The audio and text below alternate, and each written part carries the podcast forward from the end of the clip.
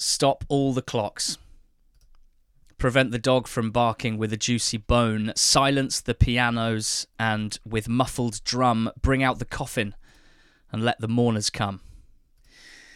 Blackburn Rovers drew a league match. Love is dead. Fun is prohibited. And these statistical quirks that help us keep the tears away never last. And a part of my soul has been extinguished. But.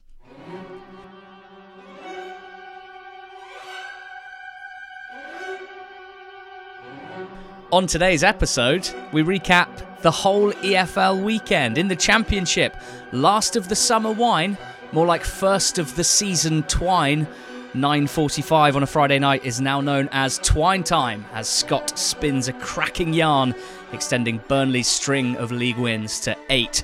And on Saturday, we saw another rendition of Wagner's Ride of the Valiant Canaries.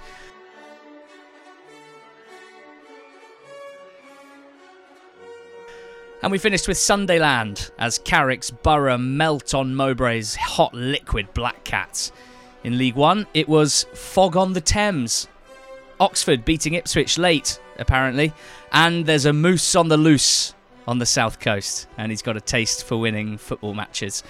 League Two was 75% frozen, but we'll let it go because we saw some kung fu fighting and three massive results at top and bottom. Good Evans, George Elek. What a show in store. This is the NTT20 podcast, sponsored by Betfair. What an intro. I feel like you and I have been playing up front together for the last six seasons. We've both been getting like 15, 20 goals. The fans love us the same amount.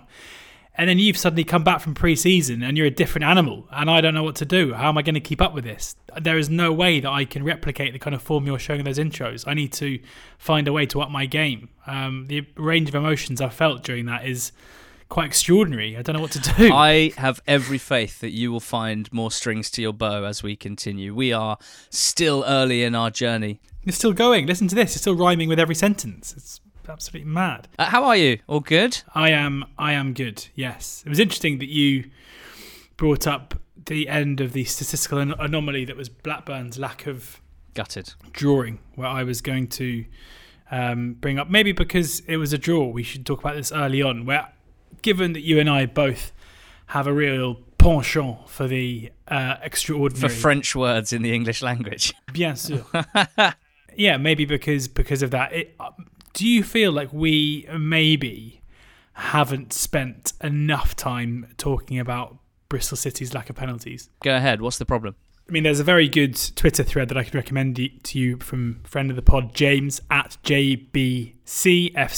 I think double underscore possibly at the end of that, or, or one. Just just do the JBCFC and you'll find him. Um, to celebrate 442 days since Bristol City were last awarded a penalty, how about a game of pen or no pen? And he goes to list, I think it's 13 or 12, yeah, 12 penalty decisions, of which I'd probably give a penalty for, I would say, nine. But they are 12 of 30 or 40 instances where um, marginal penalty decisions have got, have not gone the way of Bristol City over this time, and it is kind of mad when you think about it. Um, when you see so many soft penalties given, how they've been on the receiving end of this for such a long time. I think the, the important thing to say now is that um, I don't think there is some kind of uh, you know anything underhand going on. I don't think the referees have gathered together and they said, lads, you know that Nigel Pearson was so rude to those journalists ten years ago. Let's be really mean to him and not give his side any penalties. I think it is just a, a really weird quirk. Um, I remember when I was tipping up Nakhi Wells to be top goal scorer in the um, in the championship back in kind of September October, speaking to a Bristol City supporting friend of mine, and I said something like, "I even think he might take pens," and he replied, being like, "Well, that's irrelevant because we're never going to get a penalty." And I was like, "Yeah, of course you will." It's now mid-January and we're seeing it again. And in the game against against Blackburn, I think there was probably a penalty on Nakhi Wells, didn't you? Like it wasn't a stone wall penalty, but it was another one which I would put it down in the more likely given than not given. And yet again, no dice. It is really bizarre, and and I, I do think it'll probably end with Bristol City getting two penalties in the game or something mad. London buses. Well, I'm glad we have spoken about it. I have nothing to add, Your Honour, uh, other than to say with apology to Bristol City fans, I'm quite pleased that we've raised this because, as discussed, I need a statistical quirk to fuel me, to fund me, to keep me going. And with Blackburn Rovers having drawn a league match for the first time this season at the 28th time of asking, I've now got another one that I can cling on to, just using statistical quirks as my personality, which is something that I like to do. It's also got to the stage I've just I've just read now that um, 12 days ago, Bristol City reached out to PG, PGMOL to basically draw it to our attention as to why this is happening, which in itself must be quite a weird position to be in now, where referees are effectively going into games fully aware of this of this quirk. I don't know if that would make them more or less likely. You'd hope it wouldn't have any impact because they should be able to to look at things objectively. But um, yeah, I, you've got to feel pretty sorry for Bristol City that this is the case. Um, but then I think there's also a weird quirk where they haven't given many away either. The whole thing is bizarre. I found there was a website I found last week which had like a ticking timer of both penalties that they'd, they'd awarded and given away, but I can't find it right now. I think it was called something like when did Bristol City last get a penalty.com. In fairness, I spent three years at university in Bristol, and I did not always show good judgment in that time in that city. So I will not be judging the referees for making poor decisions, albeit, yes, that is very weird. And our focus is now on Bristol City penalty watch. To start the championship, I don't like starting just automatically with the top two, but I do want to start this week with Burnley and Sheffield United because I'm still not tired of their excellence. And George El Arbitro, Hugh Davis, legend of the NTT 20 squad, he wanted to change lanes from betting show referee and historian to Monday pod producer. And he wrote on the squad this morning If today's pod were to have a theme, could it be title credentials? Burnley went behind to one of the would be challengers for the automatics and won through a quality strike from one of their many talented attackers, who hadn't even been able to play a part in their success up to now, while Sheffield United rode off field turbulence to beat a resurgent Hull. That's our top two in the champ. Stevenage, second, beat it Leyton Orient, first, to move nine points clear of third and I think 13 or 14 clear of fourth. That's our top two slash three. Plymouth and Wednesday both won, while Ipswich lost, putting them 10 points brackets one extra game played, and seven points clear of third. Is that our top two? Question mark. More good stuff from the NTT20 squad. Peter Lohmann chipping in with this fact. Since 92 93, 31 seasons, and my entire life, the second tier has never had as big a gap between second and third after 28 matches as it currently has. Burnley and Sheffield United marching on. The run of form they've both been on is incredible. Um, I had to go back and double check. I think in October, I was talking about how Luton were, were genuine promotion contenders, and I went back and th- in my head I remembered tweeting Luton Town a genuine automatic promotion contender. And I was like, that can't be right because they're so far off it. And I went back and checked and I had. And that was because back then, the gap between the top two and the rest was so small. But what has happened is Burnley have won 11 of their last four, 13 games. One of those two games they didn't win was against Sheffield United. Sheffield United themselves have won 10 of their last 12. So you you've got two teams there putting in performances that over the course of the season would put them on about 130 points. I mean, it, it is absolutely ridiculous how relentless these two sides have been. And in terms of what Hugh is saying, yeah, I mean, it's. Uh, in terms of the top two, you have to think it's done. We've caveated quite a lot of praise in recent weeks to, well, especially with regards to, to Middlesbrough. Um, maybe spoken about Norwich in, in, these terms as well after the Preston win, being like, if one of those two teams were to slip up, this is the team that could go up and challenge them. It's fast becoming clear that for these two teams to slip up, they're probably going to have to start showing relegation form. And there seems to be absolutely no reason why that would be the case. I think what we've got here, and I'm all for it, to be honest, um, is a proper title race now where. I'm not going to sit here and, and do an Ali Maxwell and say they are promoted. If I were you, I would sit there and try and do as many Ali Maxwells as you can, pal. I'll start rhyming. Um, they, uh, yeah, they the longer this goes on, and even if they start averaging, you know, just under two points a game over the next few weeks, it's it's going to get to the stage where in March um, we're going to know these two teams are, are, are basically up, and it's a, a, a, pure shootout for the top. We saw an incredible game when they met a few weeks ago with that, that second half. Blades' performance probably being up there with the best half performances we've seen in the season. Um, and I'm all for just having a proper tussle at the top to see who can who can win the league um, because they're two quality sides. And you mentioned, you know, talking about Scott Twine, you and I sat and watched the first 20 minutes he had as a Burnley player on opening day against Huddersfield. You know, he missed that free kick, very similar position, very late in the game. He played 20 minutes in that game. He only played nine minutes from in the league from the end of that of that Huddersfield game till he came off the bench against West Brom here. And for somebody who scored 20 was it 20 goals and 13 assists last season in League One, who who won the Player of the Season in League One as well, to go through such a difficult time. You know, obviously he's at a great place to play football. He'd have been delighted to see how well his team has done, but the frustration of not being able to regain full fitness and not play his part for him, not just to score a goal, but to come off the bench and score a goal at home under the lights, live on Sky, against the, the, one of the form teams in the league in such a dramatic way, with Sheffield United having already played and won. I mean that it couldn't really have been scripted much better. I'm I'm over the moon for him, uh, and it was you know Baggies Baggies fans and, and, Blades fans won't agree, but it was up there with, with, one of the moments of the season so far in the EFL. It wasn't easy, you know. F- for half an hour of this game, it looked like West Brom were playing the perfect away game with the perfect Corberan game plan. You know, they scored a goal from a set piece, they had the lead, and, and for half an hour, probably, Burnley were scratching their heads a bit. The end of the first half kind of set the tone, I think, for the second. There was a bit of Burnley pressure. It was it was resolute defending from West Brom into the second half as well, until it wasn't. And from a Baggies perspective, I was really disappointed with the way that Tella was able to score his first goal. Like in that match situation, you are mostly defending deep, you are mostly bunkered in, you are repelling shots and crosses, and they were doing that well, and they had bodies always between the man on the ball or the bloke shooting and the goal, and that can be very difficult even for a team like Burnley to get through, albeit they've been good at that this season.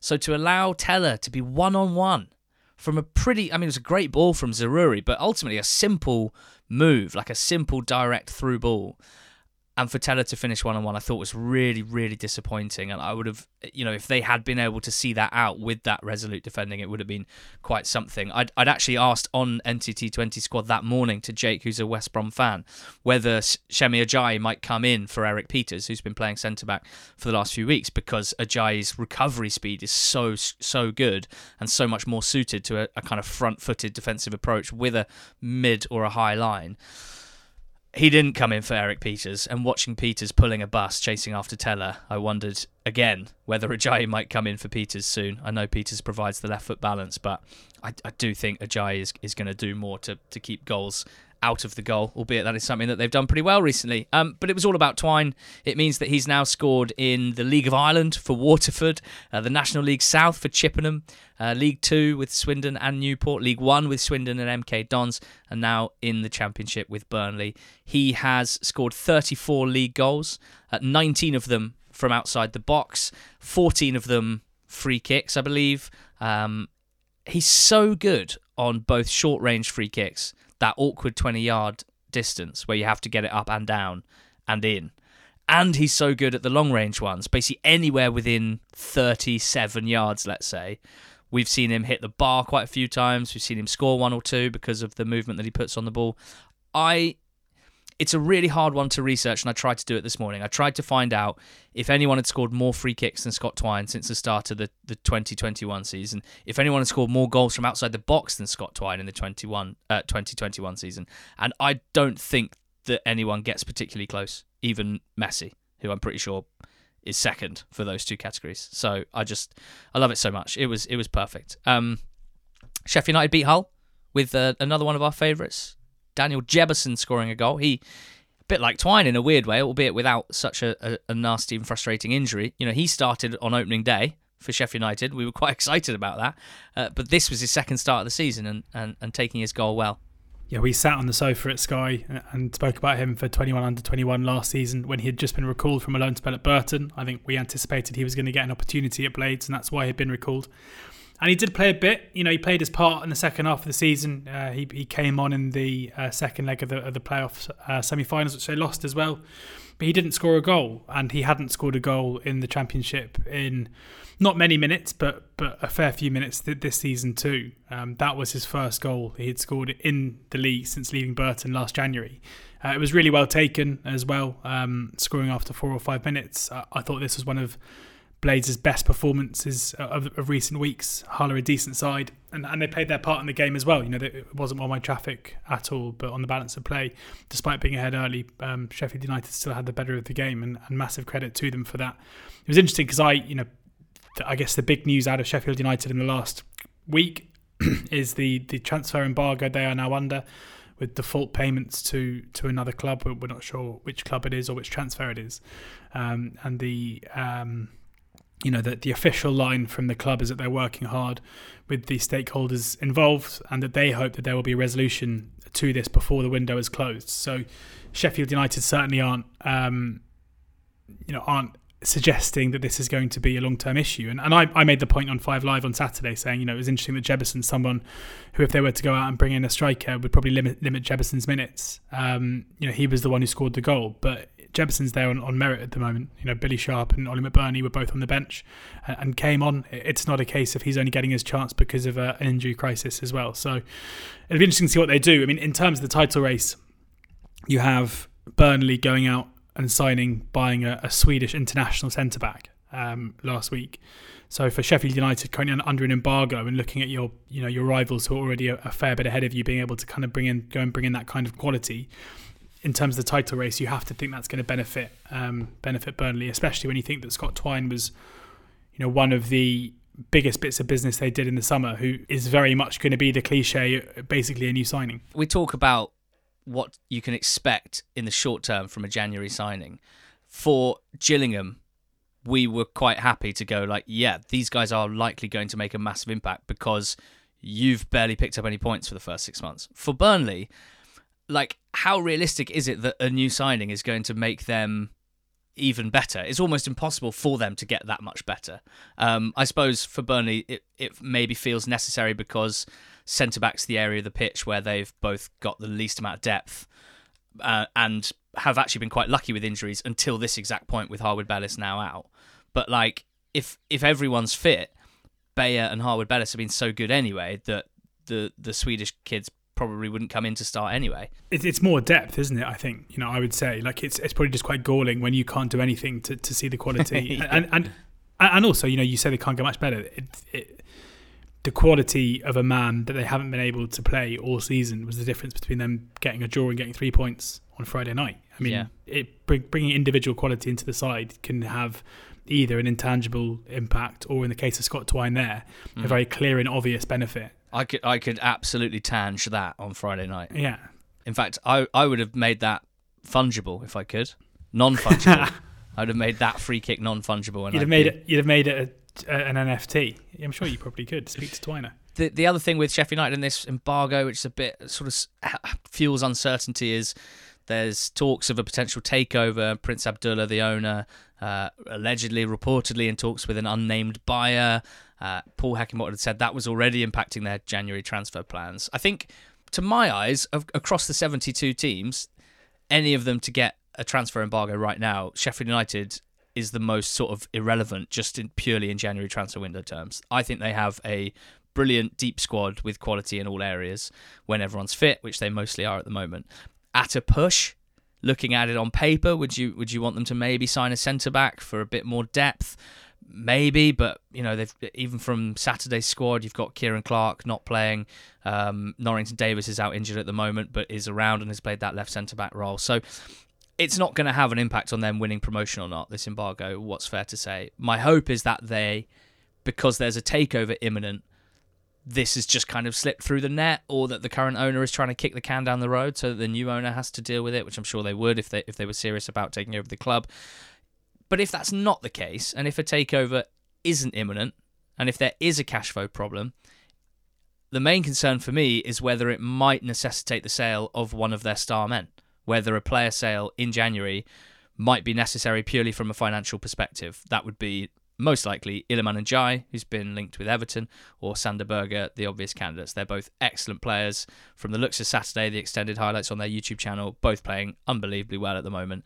That would be my only concern. Of course, that's just conjecture, that's just concern at this point, but I hope that isn't going to be the case. And let's talk about some other fun wins in the Championship.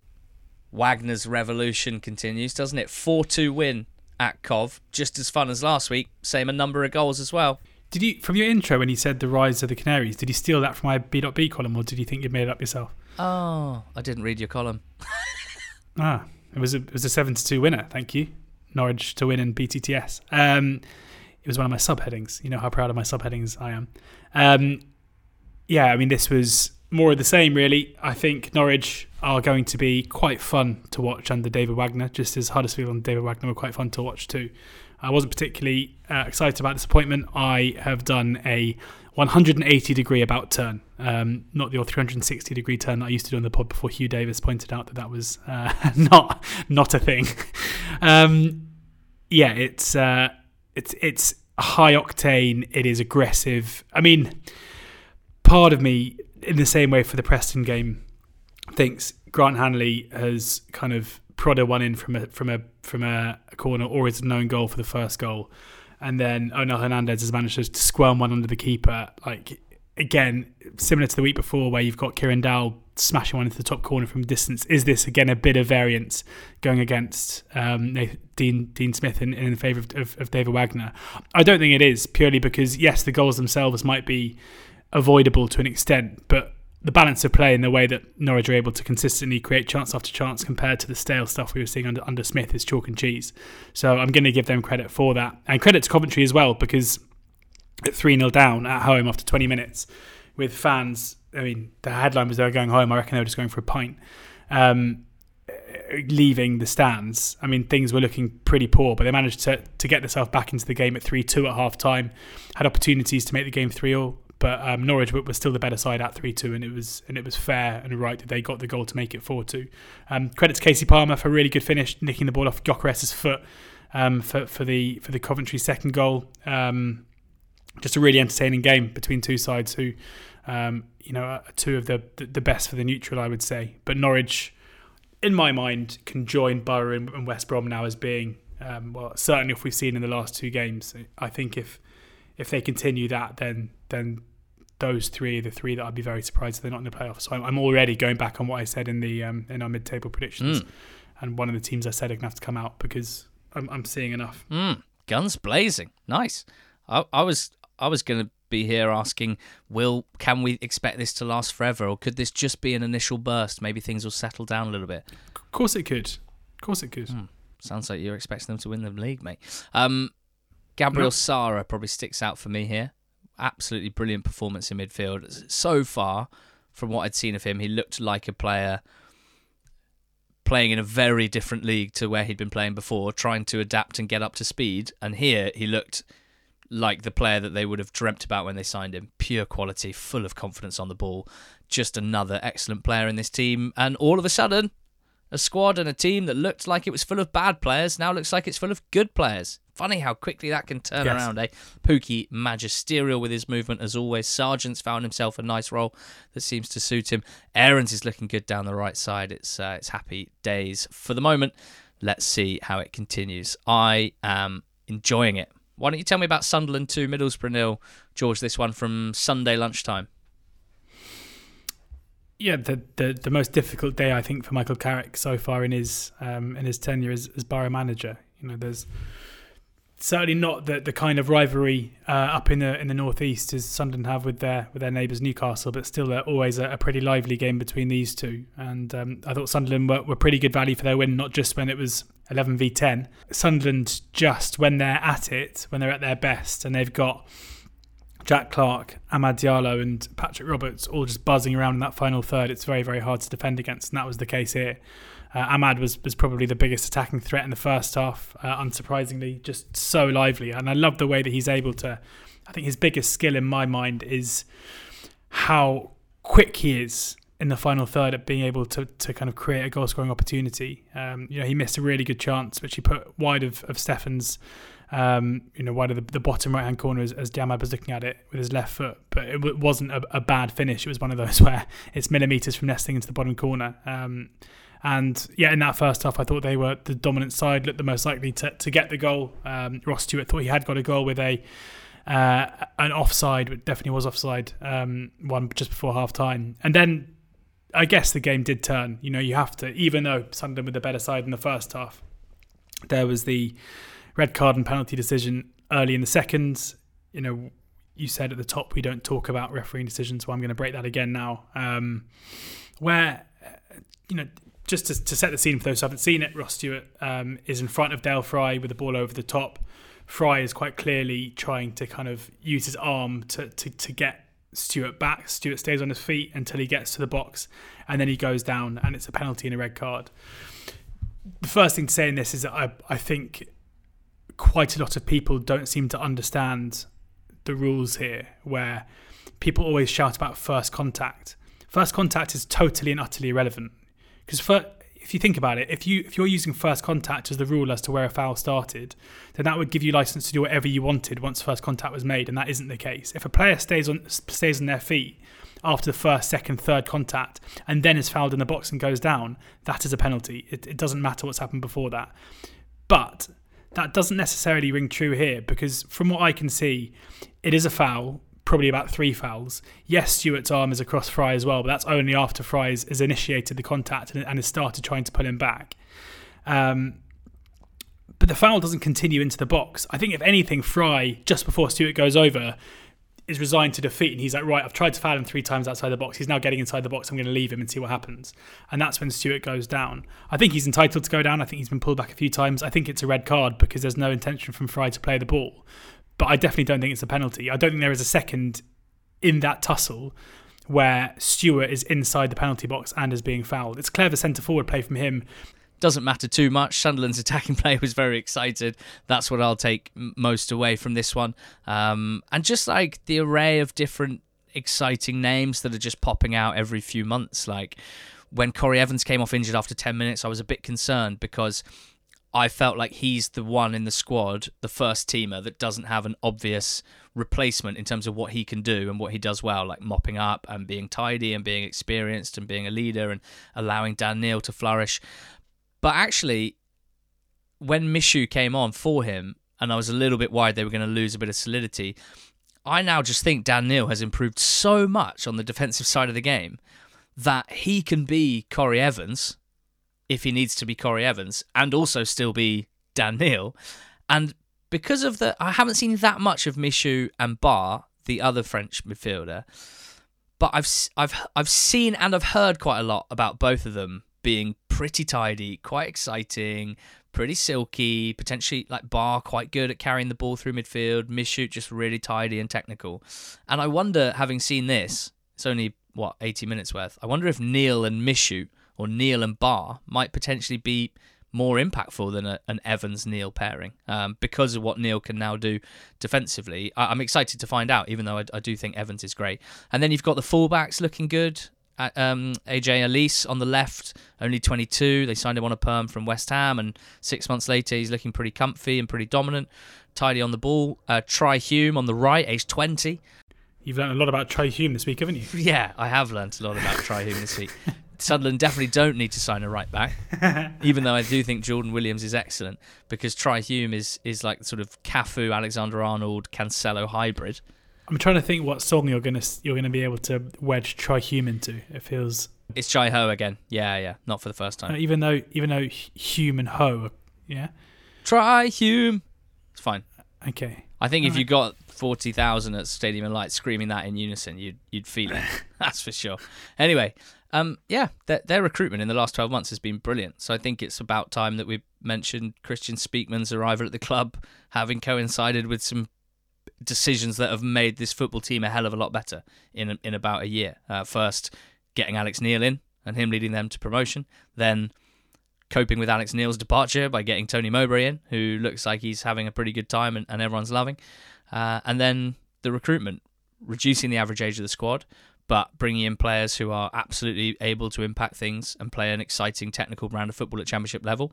They've got young, hungry players with quality. And also, and this isn't as exciting for fans, but it's very important for the good times to keep rolling, they've got a group of players with really high resale value, or who should, if all goes well, have really high resale value. Patterson in goal, Ballard at the back, Cirkin, Alese, Hume, Neil, Clarke, just to name a few, like 23 and, and under, who, if all goes well with their development and they keep performing at championship level, will be absolutely potential like big big money signings for Premier League clubs. Let's say so, and and they've supplemented it not with loads and loads of, of loanees, but just two, both with quality. Diallo from Manu, Michut from PSG. It's uh yeah, it's exciting. I'm enjoying watching it. Consistency is is, ob- is the obvious objective, as it is for any of the seeded batch teams with an eye on the playoffs. One or two of those teams just has to put this together more consistently, and they'll punch their way into the playoffs in May. Um, speaking of consistency, George Millwall, they're showing it at the moment. Went to Cardiff and won one 0 Four clean sheets in their last five. In fact, in their last 15 games, George, 28 points, so just under two points per game in their last 15, and they've only conceded 10 in 15 games. Gary Rowett certainly has a good grip on a consistent Lions team. Yeah, he does. It was a, a kind of bizarre goal um, where it was yeah just just one moment of, of really poor defensive work from Cedric Kipre where he looked like he you know was going to shepherd a ball out or at least he was going to do something with it and um, Tom Bradshaw managed to grow a third leg from somewhere and managed to to kind of hook round Kipre into the back of the net. It was a totally avoidable goal. Uh, there wasn't much, I don't think, between the two teams. I guess my one takeaway from this was actually that it was one of Cardiff's better performances, um, where they, under Dean Whitehead, the caretaker manager, their third person to take charge of a, um, of a, of a match so far this season. I'm pretty sure the Cardiff owners will be reticent to invest too much faith in Whitehead off the back of well, I mean they lost the game, but off the back of a fairly decent performance. But they had they had 22 shots in the game, which I haven't done the research, but I would I would have thought was amongst their highest so far this season. They they won the XG battle pretty comfortably. Um, it wasn't like they created loads of really good chances. Callum Robinson was was quite clearly there, um, had the best. Although Etete had eight shots in the game, which is quite something. Um, but yeah, but Millwall, you know, kept them pretty much at arm's length. They weren't they weren't too troubled uh, in this one, and uh, yeah, it was that moment from Bradshaw uh, midway through the first half which which swung it. And you know, Neil Warnock came out last week and said that he will not be coming out of retirement to take over at Cardiff. So who's now the bookies' favourite? Sam Allardyce. Oh, I was going to guess at least Craig Bellamy. Bellamy would be mad to leave Burnley, wouldn't he? Um, we, uh, well, I sat here in this very seat, in this very room, in our office last week and spoke about how um, Cardiff lacked an identity. And I take it back because if they've actually genuinely, I mean, there's no suggestion they have, but if they have gone after Warnock, Warnock's knocked them back and then they've gone after Big Sam, at least they seem to know what they want this time. Yes. Well, Millwall march on. Cardiff, as you say, haven't hired anyone yet, but Blackpool have, and Blackpool have hired former Cardiff City manager Mick McCarthy to replace Michael Appleton, having parted ways with Michael Appleton uh, last week after we recorded. So I think that the Michael Appleton era was a bit of a mess uh, at Blackpool, all in. Um, for a few different reasons. And whether you agree or not with the reasons why Blackpool fans were uninspired by the appointment, the reasons that they weren't inspired by the appointment were quite predictable. You could have seen them coming if you were the board. And I feel like the board should have foreseen the problems that might be caused. It's not like Appleton is an unknown quantity when it comes to his kind of reserved character and his unemotional style. Um, it's obviously known that Appleton and Blackpool had a certain past, and, and you have to think that some some better due diligence could have been done just on this one part of hiring a manager. There's loads that you think about when you hire a manager, but one part has to be potential relationship with the fan base. It just has to be, and they didn't do that properly, in my opinion. So I, I mean, I always felt it would be a tough job from a stylistic and a, a, kind of a situational point of view, right? Like we talk about joining a club when they're at a low ebb because the manager before has done a poor job and, and, and things can only get better. That clearly wasn't the case here. I actually went back and found my notes from, from my pre-season research spreadsheet where I, for every club in the 72, I'll do pros, I'll do cons, I'll just jot down anything that I'm feeling in, in July. And for Blackpool, I wrote, always concerned when a transformative manager leaves, which is what Critchley had been, especially one with a pretty different style of play to the incoming.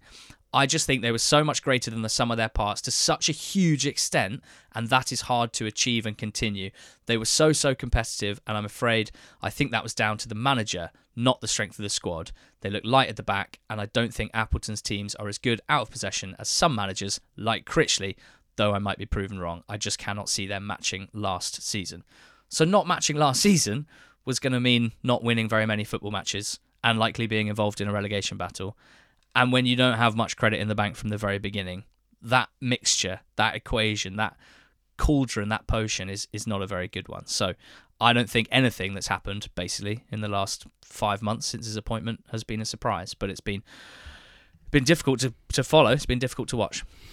Yeah, I mean, I, I, I guess everything you've said there has been proven right. I was certainly more optimistic. I would uh, point to, um, yeah, if you if you look at last season and you know th- the two most important people uh, for Blackpool's success last season um, were Neil Critchley and Josh Bowler, and Critchley moved on. Um, Bowler was there for the first five or six games of, of, of the season, then moved on.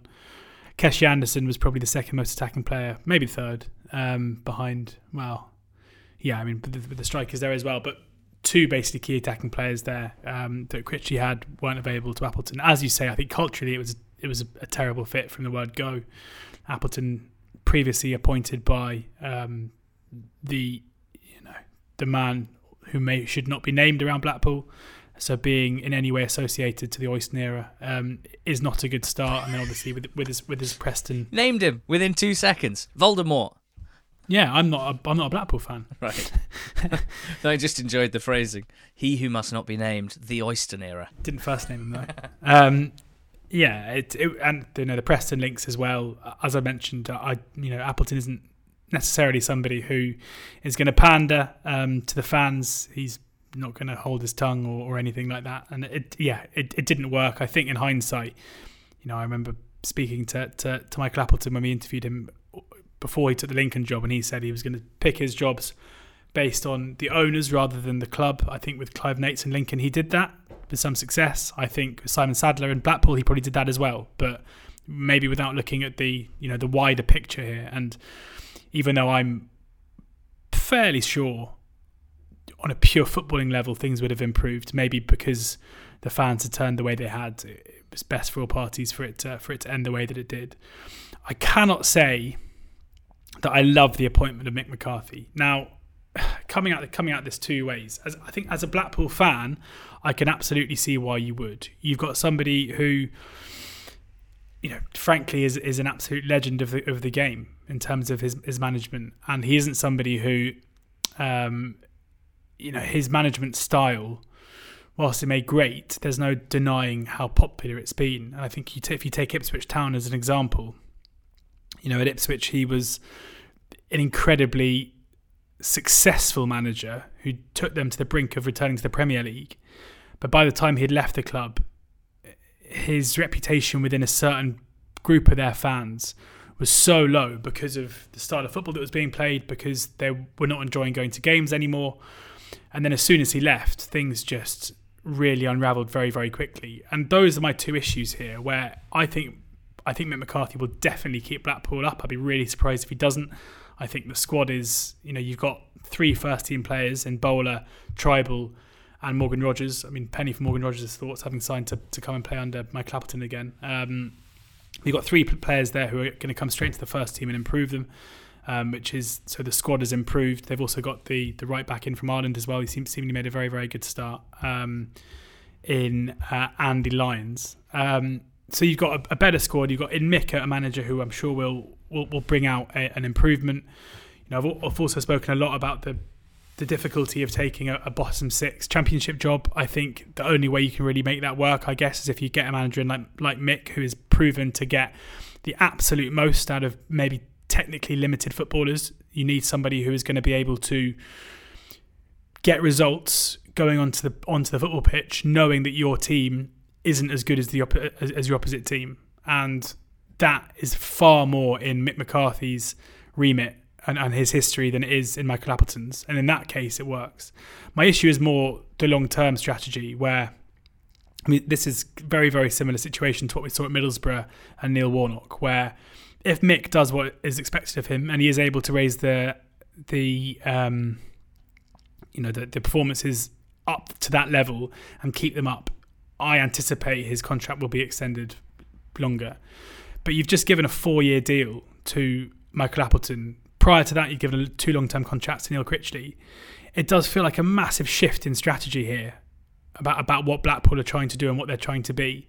Chris Badlan, former head of recruitment at Coventry, now head of recruitment at Blackpool, has seemingly played quite a big part in this um, decision. And if that is the case, maybe he is willing to get in Mick, recruit for that style of football, and embrace it. And, and if that's the case, then then totally fair enough. But yeah, it feels to me like a, a, decent short term appointment, but maybe it should be just that. And I'm not convinced that it that it necessarily will be the the last job he had was at Cardiff. It ended horrifically. But the only relevant part of that for this current situation is the first five months. Unless McCarthy is appointed full time in the summer, which has not been, which is not the plan at the moment, and unless he leads them out in the first match of next season, that terrible period from the start of last season till October when he was sacked is just not as relevant as the job he did from January when he arrived to May 2021. So I want to just remind ourselves of that.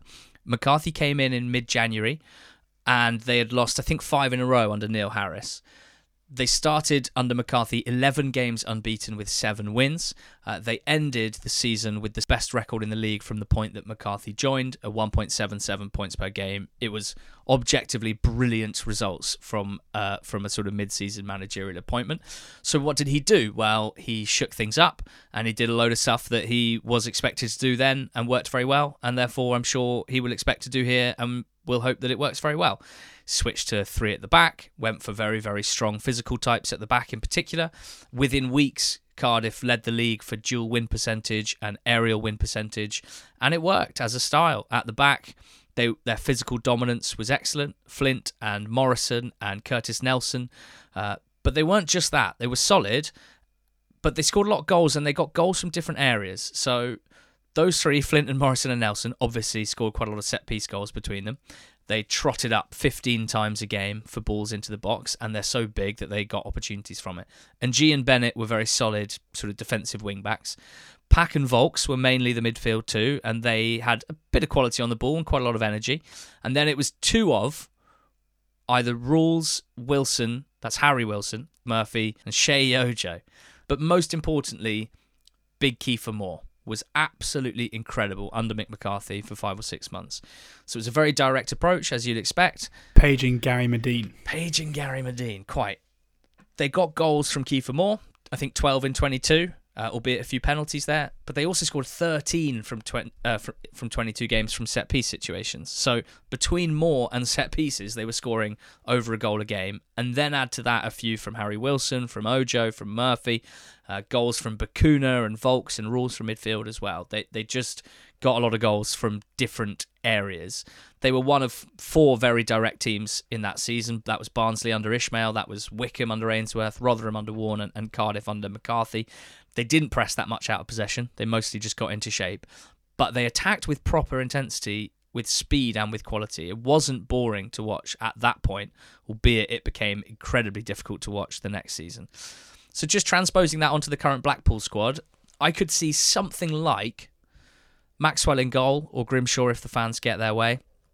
I'm obviously hoping that cousin Chris keeps the gloves and the uh, and the armband.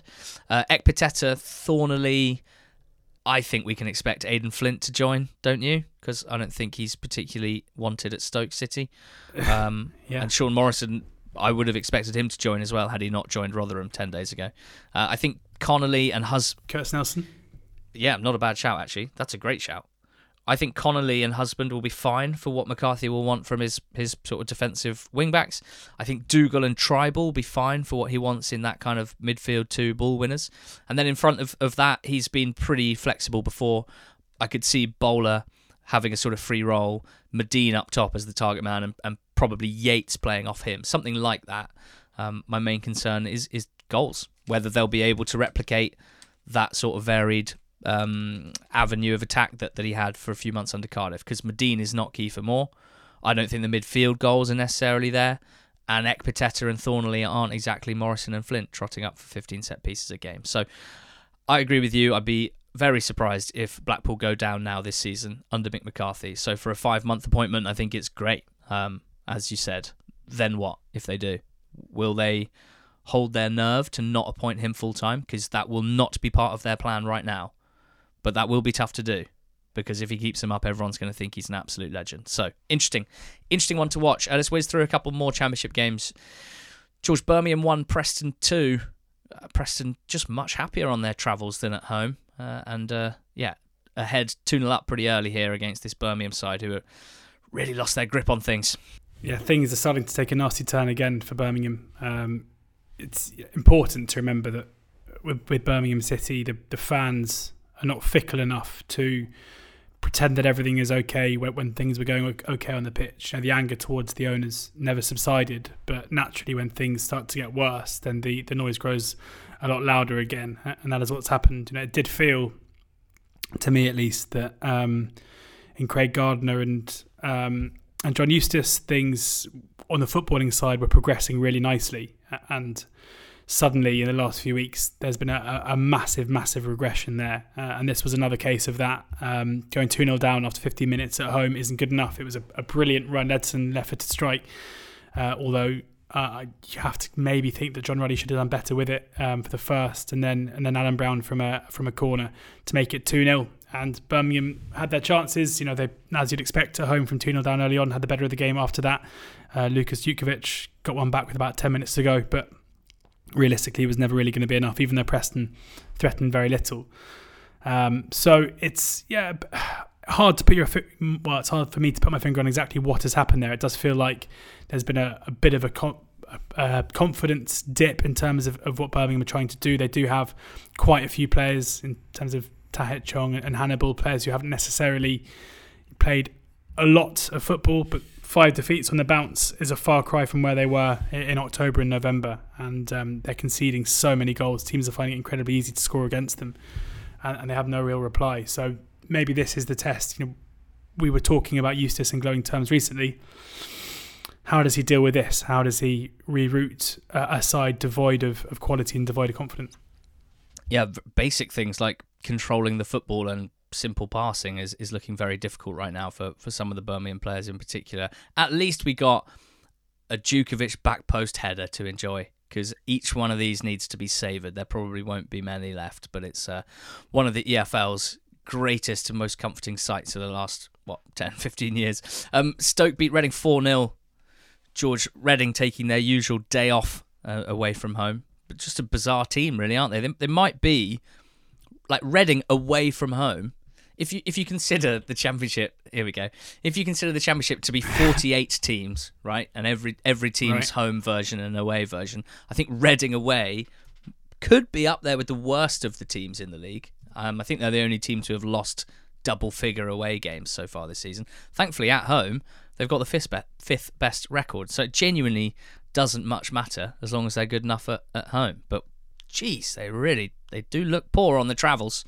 Reading's away form this season: 15 games, three wins, two defeats, 10 sorry, two draws, 10 defeats, 11 goals scored, 28 conceded, minus 17. Uh, only Huddersfield have picked up fewer points than them away from home, but Huddersfield have only played 12 away games and have got nine points for that. So in terms of PPG, Reading definitely the worst team in the Championship away from home. What I find strange, a couple of things are strange about this about this one. Firstly, and obviously game state plays a part, but Reading here had like loads of the ball, loads of possession. They attempted nearly 600 passes in the game, which you would not expect when Paul Ince comes up against an Alex Neil side, but did absolutely nothing with it at all. And that is not something you expect to see from from Reading in my mind. Is just knocking it around the back, probing without any real urgency or any or any cutting edge. You know, you, you would, uh, in my mind at least, they're a team who who like to go pretty direct at all times, um, and that's definitely not a slight. That is just their style of play under Ince and something that's been very successful, especially at home.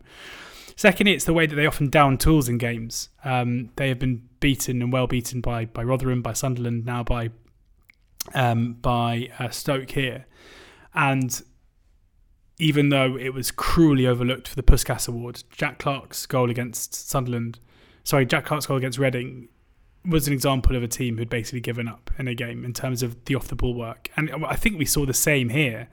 You know, the, the shot um, for the Dwight Gayle goal, that's, it's just passive defending from Reading. They just they basically they just can't really be bothered anymore out on the pitch. And you know, when you're not safe from relegation, and goal difference could play quite an important part of things unravel. To basically down tools in a game isn't particularly acceptable, and it's not really something you'd expect again from a from a, a Paul Ince side, who you'd think you know, for those who have he has a few detractors tactically, I think it's fair to say. But you'd think of, of him being able to, you know, the, the self-appointed, self-anointed governor should be able to get his teams to, to, to keep running at least until till the end of the game.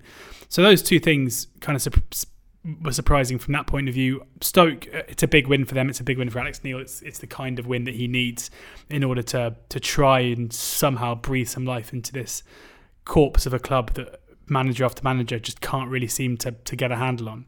Um, I would. I've been debating whether or not I should say this. I don't think it's it, the goal should be given to Dwight Gayle. I think it's a Josh Laurent goal. I feel like if it was anyone apart from Gayle, people would be like, well, because it, is Laurent's shot going wide? I, have seen the angle from behind the goal. It looks like it might be going in, and it kind of hits Dwight Gayle. And because everyone loves Dwight Gayle scoring championship goals, it's like, oh, nice! Look, he's finally off the mark. Fourteen hundred minutes without a goal. He was the he was the championship's highest xG without scoring yet player. And uh, and what did they say? He just needs one to go in off his backside. And it literally did. It, that is exactly what happened. It it's absolute perfection.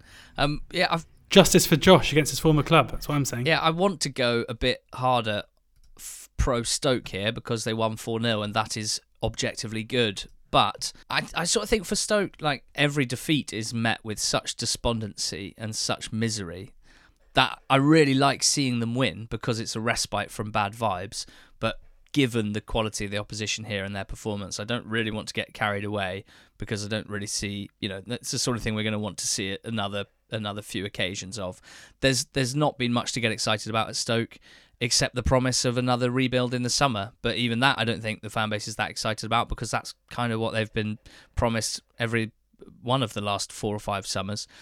I think, as everyone who listens to the pod knows, I think Alex Neil is about as good a manager as you can get at this level. So, um, if they're not looking great under Alex Neil so far, I would double down on patience being needed, patience in him being the right thing. Um, he's been pretty strong about saying, I've managed at the top level and in loads of different situations for quite a long time now, and I know what is needed to get us to be a better football team. So I'm just kind of. Wow, did you just start rapping? and I'm just sort of waiting. I'm now just sitting here waiting for that, that to happen. So there you go. They, uh, you know, they basically win every third match, and so far that's enough to keep them out of a really scary relegation scrap, and they just need to keep doing that. Uh, Wigan nil, Luton two, as as expected, really. Um, discussed this one on the betting show. They'd played each other in the FA Cup third round replay in midweek, and Luton had won the game late, but absolutely deservedly had had been clearly the better side, um, and and were again here today, making the most of a Steven Caulker error. He got tackled by Cornick, um, couldn't control the ball properly, and Cornick fired in, uh, and I think the wind came out of the Wigan sails pretty quickly, which seems to be happening quite a lot at the moment. They're going behind regularly. And they are not coming back into games. And at nil nil, they are not good enough. Um, Elijah Adebayo getting the second, who in the first 24 appearances of the season, had only scored three goals, uh, and now has doubled it, three in his last three. So I think Rob Edwards probably deserves a little nod there because Adebayo a year ago is being talked about a Premier League move and you know seven figure fee, eight figure fee. What's 10 million plus? An eight figure fee. Eight. Six zeros and then two other numbers before. Yeah, that's exactly how I did the working out. I would, I'd love to know what percentage of those people listening also did the same sum. Well, he was that, and then since the start of this season has very much looked like he was lacking in confidence and motivation. So whatever Rob Edwards' approach to turning that around uh, seems to have worked, and that will be very valuable both on and off the pitch for Luton Town. Some draws. Watford won, Rotherham won. Was an early Shane Ferguson goal cancelled out by Joao Pereira. Joao Ferreira, I should say. Um, Fosu making his Rotherham debut, very involved. That's one of my favourite January additions in the league, uh, albeit he did miss quite a good chance. I think he will be a great signing for Matt Taylor and Rotherham. Uh, QPR 1, Swansea 1 was a nice goal from Jamal Lowe against his old club, and then Fulton replying for Swansea. Decent point for them. Probably more frustration for QPR, who are really struggling to find their mojo at the moment. And then Bristol City 1, Blackburn 1. Blackburn Rovers have drawn a league match. Bristol City have not won a penalty for loads of days. So there you go. Semenyo made it three out three and three amidst heavy Premier League transfer rumour. League One, George. Let's go to the top. Tell me about Plymouth 4, Cheltenham 2, these magical pilgrims.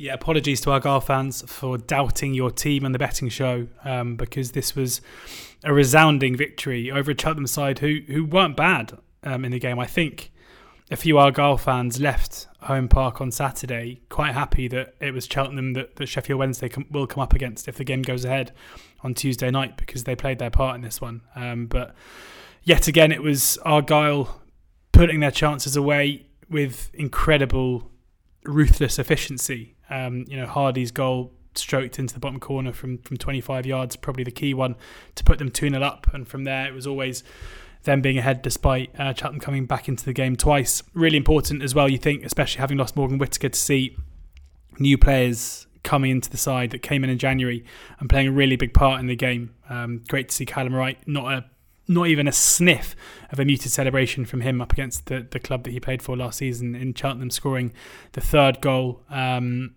and Jay Matete playing his part in the third. Finn Azaz back from injury, getting two assists. Uh, yeah, it was and and, and Tyreik Wright playing a, a left wing back, um, nearly scored an incredible volley uh, early on in the game at nil nil. Um, but just that's quite a few new players to bring into a side who are top of the league, and they're looking very very uh, good value for it. You know, we're going to learn, as you say, we're recording this on Monday afternoon. Have to assume that quite a few games on Tuesday night will be called off but this is the big midweek leveler. This is the um, this, these are the games in hand being played if they do get played. That is the case for Wednesday, who, as I say, go to Cheltenham. That is the case for for Stevenage, who go to Swindon, and we're gonna.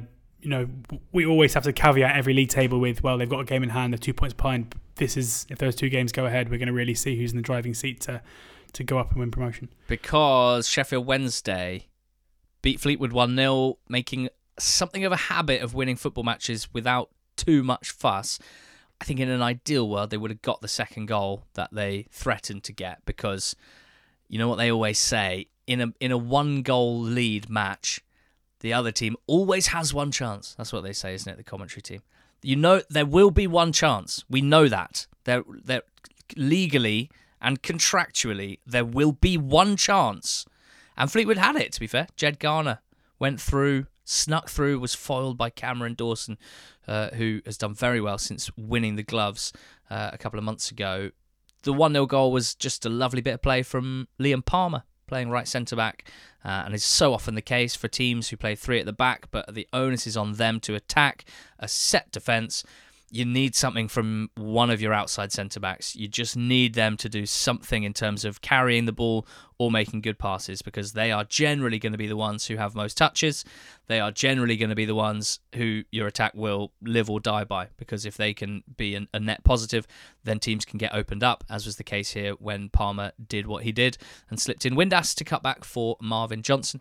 If they're not good enough on the ball or they're off their game, that's when things can get pretty clogged up. So Sheff Wednesday definitely controlling this one, uh, missing a penalty with the last kick of the game, Lee Gregory, um, but also you know thankful to Cameron Dawson for his alertness when the time came. It's five wins in a row.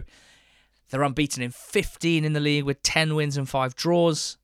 And George this season, Wednesday have only lost to Plymouth Argyle away, Peterborough away, and Barnsley at home. It's it's a scarcely believable 16 clean sheets that they've kept, and it's just it's just a wonderful winning football team right now, which can't be said for Ipswich Town, who are desperately trying to keep pace with Plymouth Argyle and Sheffield Wednesday, and are struggling to do so because Oxford United 2, Ipswich 1.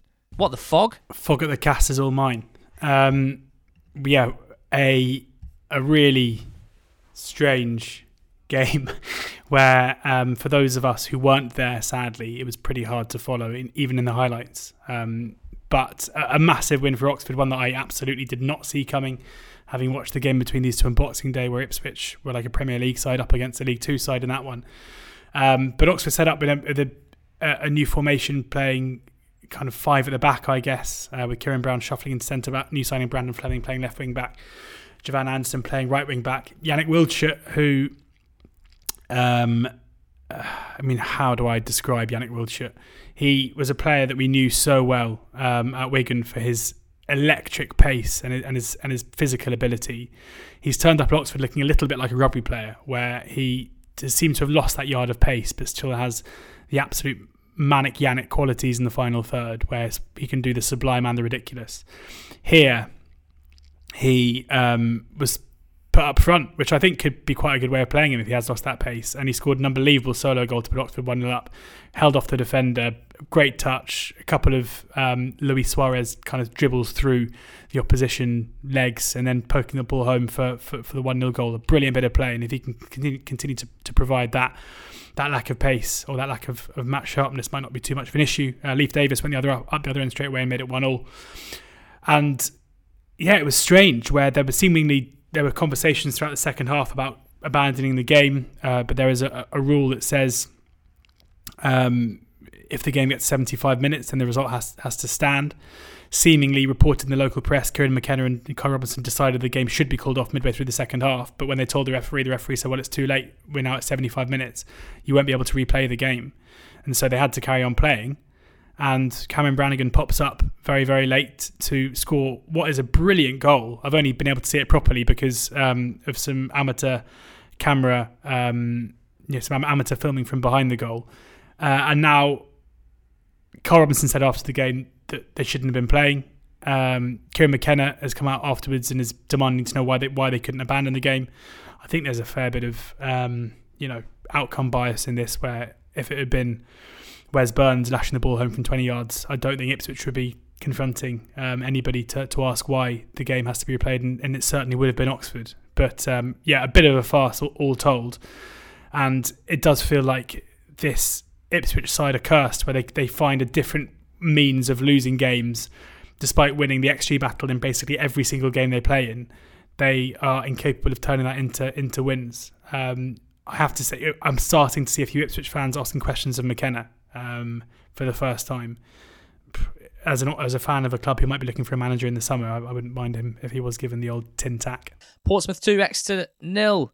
George, John Mousinho was only appointed officially and unveiled on the morning of the game, so I'm going to give credit for the setup to Simon Bassey.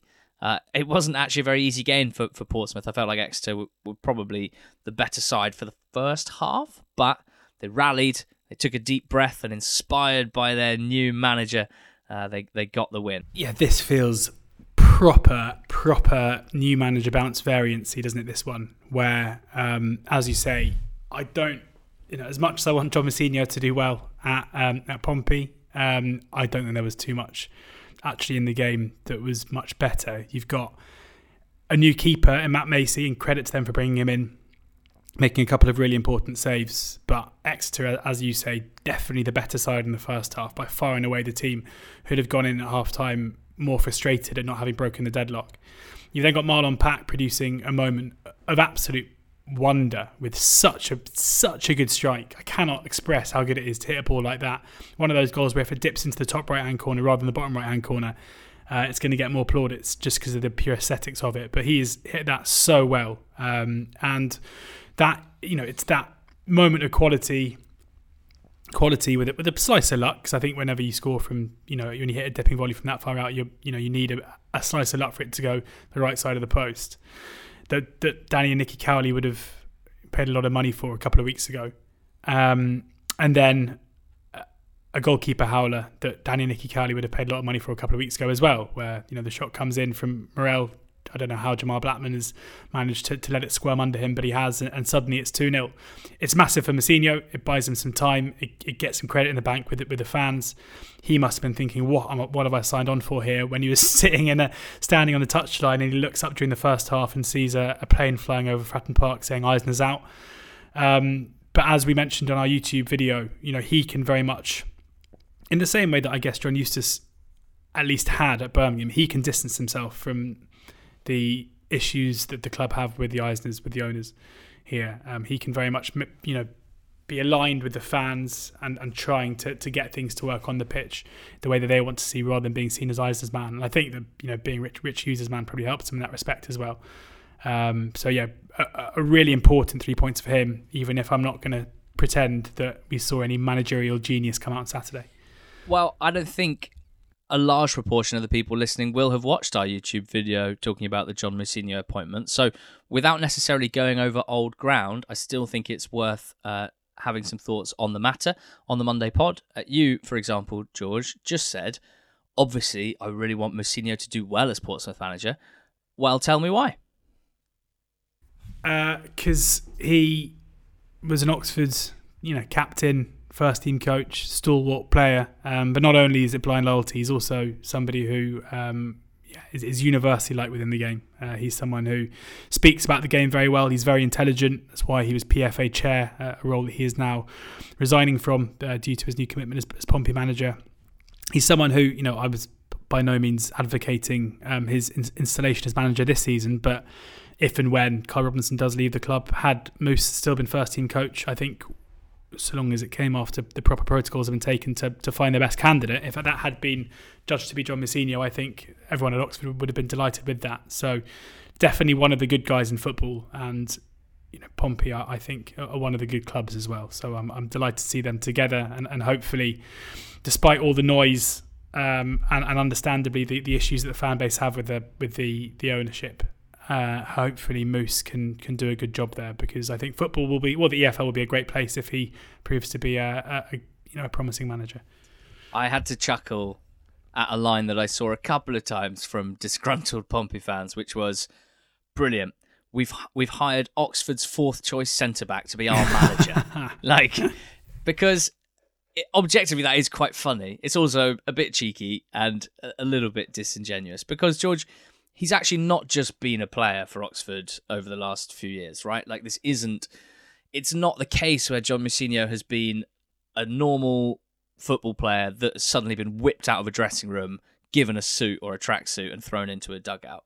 He would have he has had, as far as I can see, what I would describe as basically a sort of managed transition between playing and managing with a singular focus on management at some point, but kind of doing it in a way where he went, well, you know what? If I can keep contributing when needed as a player, while also learning the ropes, being within a club, learning the ropes in a in a sort of a, a fairly informal way, like and a, a way without loads of pressure initially, and clearly Oxford were happy for him to to do that because of what he offered as a leader in the dressing room and occasionally on the pitch. I mean, his league minutes in the last two and a half years, where he played 110 league minutes in 2021, 128 in 21 22, and he's played 188 league minutes this season. So he's played around four or five league matches worth in two and a half years.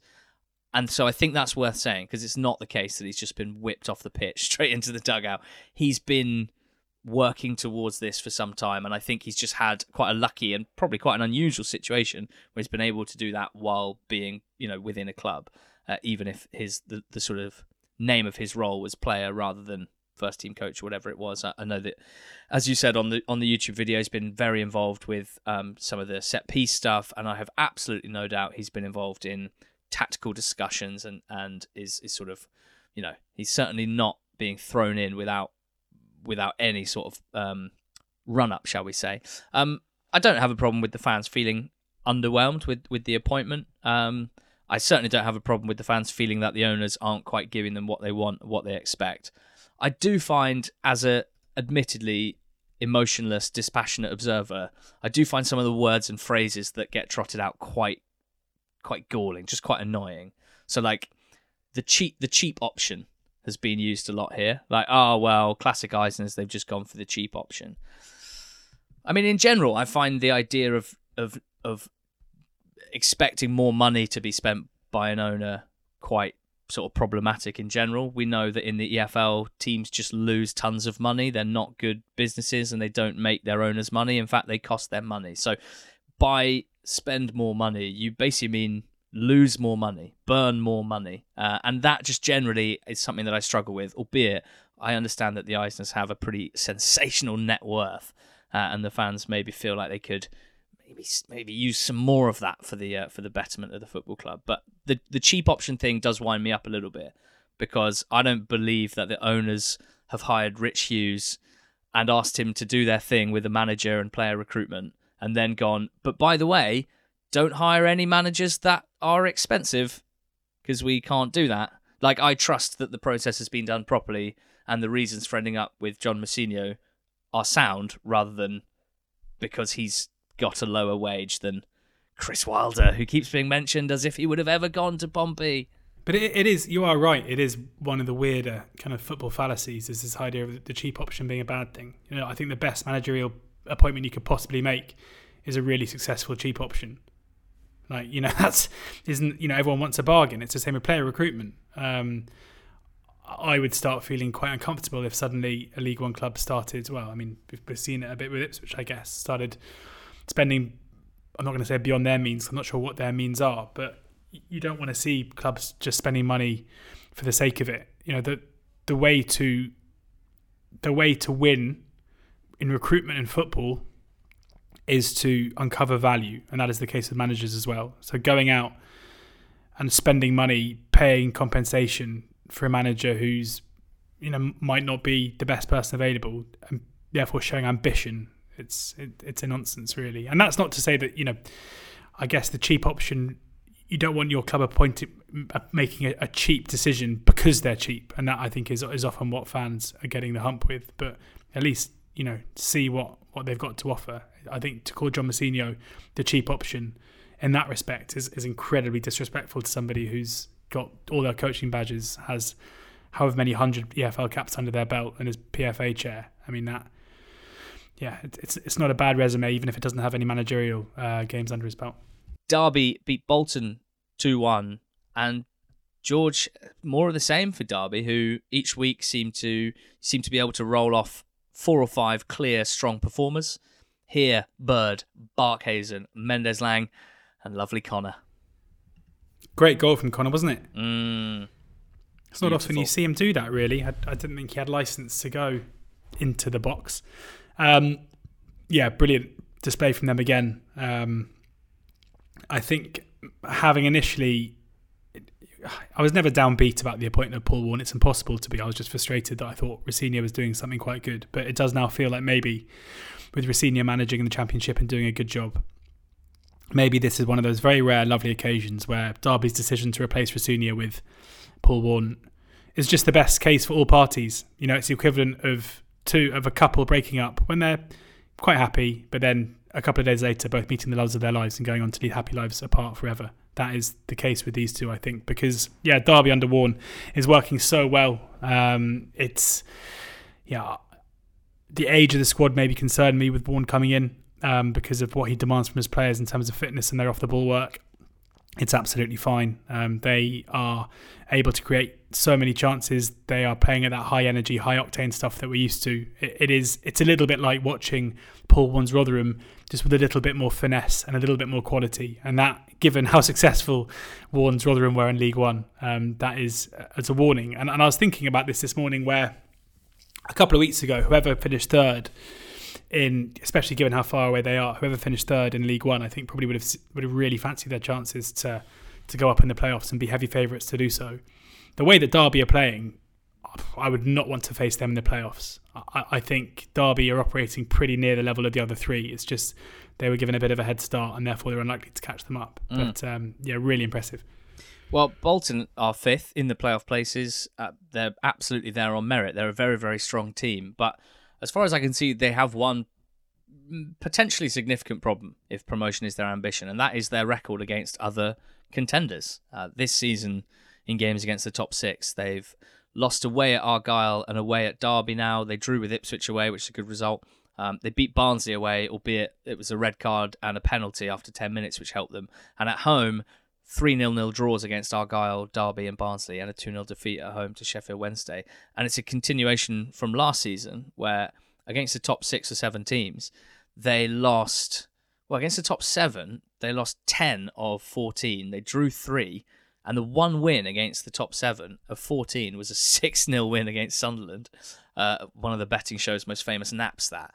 Um, so clearly, in the last two seasons, this has been a very strong League One team who have last season flirted with the playoffs. This season, very much uh, reside within them, but who, for whatever reason, and particularly away from home, really, really struggle to have any sort of impact on the teams that they're fighting for promotion with. So something for Ian Evatt to, to think about for sure. Barnsley, another team in the playoffs, had a very, very easy home win against Accrington, 3 1. Now, they were 3 0 up after 20 minutes here, and Accrington, I'm afraid, just let them tickle their tummies, which I think is not a great sign. Um, as good as Barnsley are, and as as uh, at it as they were to start this game, for me, the, the most notable thing here is that Accrington just seem to have lost a lot of that zeal, a lot of that competitiveness that that they needed to be such a, a brilliant League One team relative to their budget over the last few seasons. Um, from a Barnsley point of view, Luca Connell was imperious. Adam Phillips was absolutely excellent. Um, and it was a great day. And I see that today they've triggered their club options for Mads Andersen, for Jordan Williams, and for Bradley Collins. So more positives for, for Barnsley to start the week. It was never in doubt that they would trigger those club options rather than let them go for free in the summer because I consider Andersen as a centre back and Williams at right back to be among the best players in their position in the division, uh, and Collins very solid in goal as well. So they're making sure that they will get properly paid for them in the summer if they lose them in the summer, of course, um, or you know in January, but I, I don't think they will. Uh, George Shrews five, Cambridge one. Over a decade since Shrewsbury scored nine goals in back-to-back league games. uh, that's what they've done here. Cambridge miles off it once again. Shrews more than happy to make them pay. Yeah, really fearful for for Mark Bonner um, and his Cambridge side at the moment. Uh, I I don't see any reason why things are going to improve as it stands. Um, they're currently three points off bottom, and um, as we mentioned in our kind of mid-season review pods, it feels like the situation with Bonner might make it difficult because they are. I think if it, if if Mark Bonner was called, I don't know, Steve Cotterill, he probably would have been sat by now. Um, but because of his affinity to the club and, and, what he's done there, understandably he's getting a, a, longer leash, and I do hope he can turn it around. I was kind of thought that maybe by the time we were recording today there may have been some news, but seemingly he's going to get another opportunity to turn it around. But we shouldn't really focus on on Cambridge here because as you say, this was all about um, Shrewsbury, who've had an incredible week off the back of what was a pretty disappointing run of form, a run of form that saw their fans go from thinking that um, a playoff tilt was possible to suddenly looking over their shoulders and checking the rearview mirror to see how close the relegation teams uh, were to them. But nine goals scored against Burton and, and Cambridge pushes them firmly clear of that um, Luke Leahy, the, the star here, um, his trademark penalty goal, but also grabbing the, the fifth as well. A couple of assists in there too. Um, I guess the, the positive for me here is that Shrew, Shrewsbury's best performances in my mind this season have been when Tom Bayliss and Jordan Shipley have run the show. And that wasn't the case here at all. Bayliss barely played a part in the game. Um, he was probably um, he yeah he came on with, with 20 minutes to go, um, so you can't really credit him with being the quality in the side. Jordan Shipley scored a goal, um, but was by no means one of the protagonists in the game, uh, in my mind. Um, Saydee's looking really lively up front. They've lacked a striker like him. Um, yes, he hasn't done it consistently so far, but you think this might be a, a platform to him for him to go from. So yeah, I, have been fairly negative around Shrewsbury this season. I, I, still think they are a side who are better than the worst teams in this league, so are able to, to beat them fairly comfortably and still pretty consistently come up short when playing against the, the best teams, and that's why they'll finish somewhere, I think, between the relegation zone and mid-table. Um, but but a brilliant week for them that, that puts to rest any uh, League One existential th- fears. Yeah, I've got, I've got huge respect for what Steve Cotterill and, and Shrews have done over the last 18 months. Um, but also, whoever gets credit for their recruitment, I think, needs to get some credit on this podcast because, I mean, firstly, when I say I have huge respect for what they've done, calling avoiding a League One relegation battle a huge success probably doesn't get people's pulses racing, but it sets mine racing because I think it's very impressive um, in a in a difficult league with what I don't imagine is one of the league's strongest budgets. That's for sure. You have to sign well, and they have done for two years now. This summer they signed Dunkley, Bayliss, and Shipley on permanence. All huge successes so far. Aiden O'Brien joined. That didn't work out, and fine you're not going to get them all right. They loaned really well. They got five loanees in the starting lineup. Of course, long term, that's not ideal. It's not brilliant, but they're all contributing in, in either a big or a small way. Uh, I think it's just Da Costa really this season that hasn't. Uh, last season, it was pretty similar in terms of signing permanent players that have given them now 18 months of strong performances. People like Leahy and, and Bennett to a certain extent, and a few others. Very few failures and very few wasted signings for Shrews, which is what you're always after. The loans weren't great last season, better this year, and they're a better team this year. So um, yeah, I'm I'm I'm impressed with Shrewsbury, even if they're not unbelievably exciting to watch week to week. I still think that what they're doing is is highly impressive on the resources and in their situation in this league. Uh, MK beat Forest Green 2 1. George, big, big win in a poor game. Uh, only four shots on target total here, and, and, they pretty much tell the story of the game, I think. Um, a nice take from Pert Harris to put Forest Green ahead. Then two very smart finishes from Mo Eisa, and how much of an impact will he make if he could play, you know, if he could start the next 10 games and stay fit with his finishing ability and his movement inside the box, you'd think would have a big impact. And then one more near the end from range from Forest Green, well saved by Cumming to, to secure the points for MK. So not a classic game, but you know a significant result, that's for sure. Yeah, I'd love to sit here and say that things under Mark Jackson at, at MK look way better, and this was a huge win and a much improved performance. But I can't really see that. As you say, this is a game between two really poor sides, um, and neither created a great deal. Um, neither looked particularly good, and you know, one team in MK took two of their very few chances, and another in Forest Green only took one. Um, of course, results results can breed confidence. This might be a turning point for them. There's no denying that this is an absolutely massive game, and MK are putting in a lot of better performances this season and come out with nothing. So, um, in terms of their their you know survival chances, this was a huge, huge one for for, for Jackson. Um, but as I say, um, uh, having seen some signs at the end of Liam Manning's reign that things were getting better at MK. As far as I can see here, they were just they weren't much better. They, they scored more goals than the worst team in the league on the day. That'll do it. Uh, league Two, the top two, Stevenage three, Leyton Orient nil. George, they absolutely blitzed them in front of 6,989 fans, including 1,382 from Leyton Orient, the highest ever attendance at Stevenage for an EFL game, their third highest overall. The fairy tale continues. Yeah, I mean, it was no surprise. Uh, again, on Five Live, we are talking through all the games that were called off in League Two. And Chappers said, but one of the games that is on is Stevenage. And I was like, yes. And I can assure you that Steve Evans would have done everything he could to get this game on because Orient, obviously lacking um, so much depth uh, across the back line in terms of, of injuries and suspensions. Um, there was no way Steve Evans was going to let this opportunity to play Leyton Orient with, with half their back line missing uh, pass. And you know, the intensity that they started with, I think, was uh, at odds with the, the game you saw between these two sides at Orient Ali, where Stevenage very much went there with the express aim of just pacifying the game and making it as un- as unintense as possible and riding out to a nil-nil draw. Whereas here they came and they brought it to Orient immediately and they were 2 0 up so quickly. Two long balls forward, winning the first header, getting Orient facing their own goal, and quality finishes um, to put it away. The red card was, was ridiculous um, for, for Orient. The second one, you know, Les getting the ball and yeah, and bringing it back. Um, yeah, not, not clever. Uh, and then and then Stevenage it was ended up being three. They missed a couple of chances as well in the second half.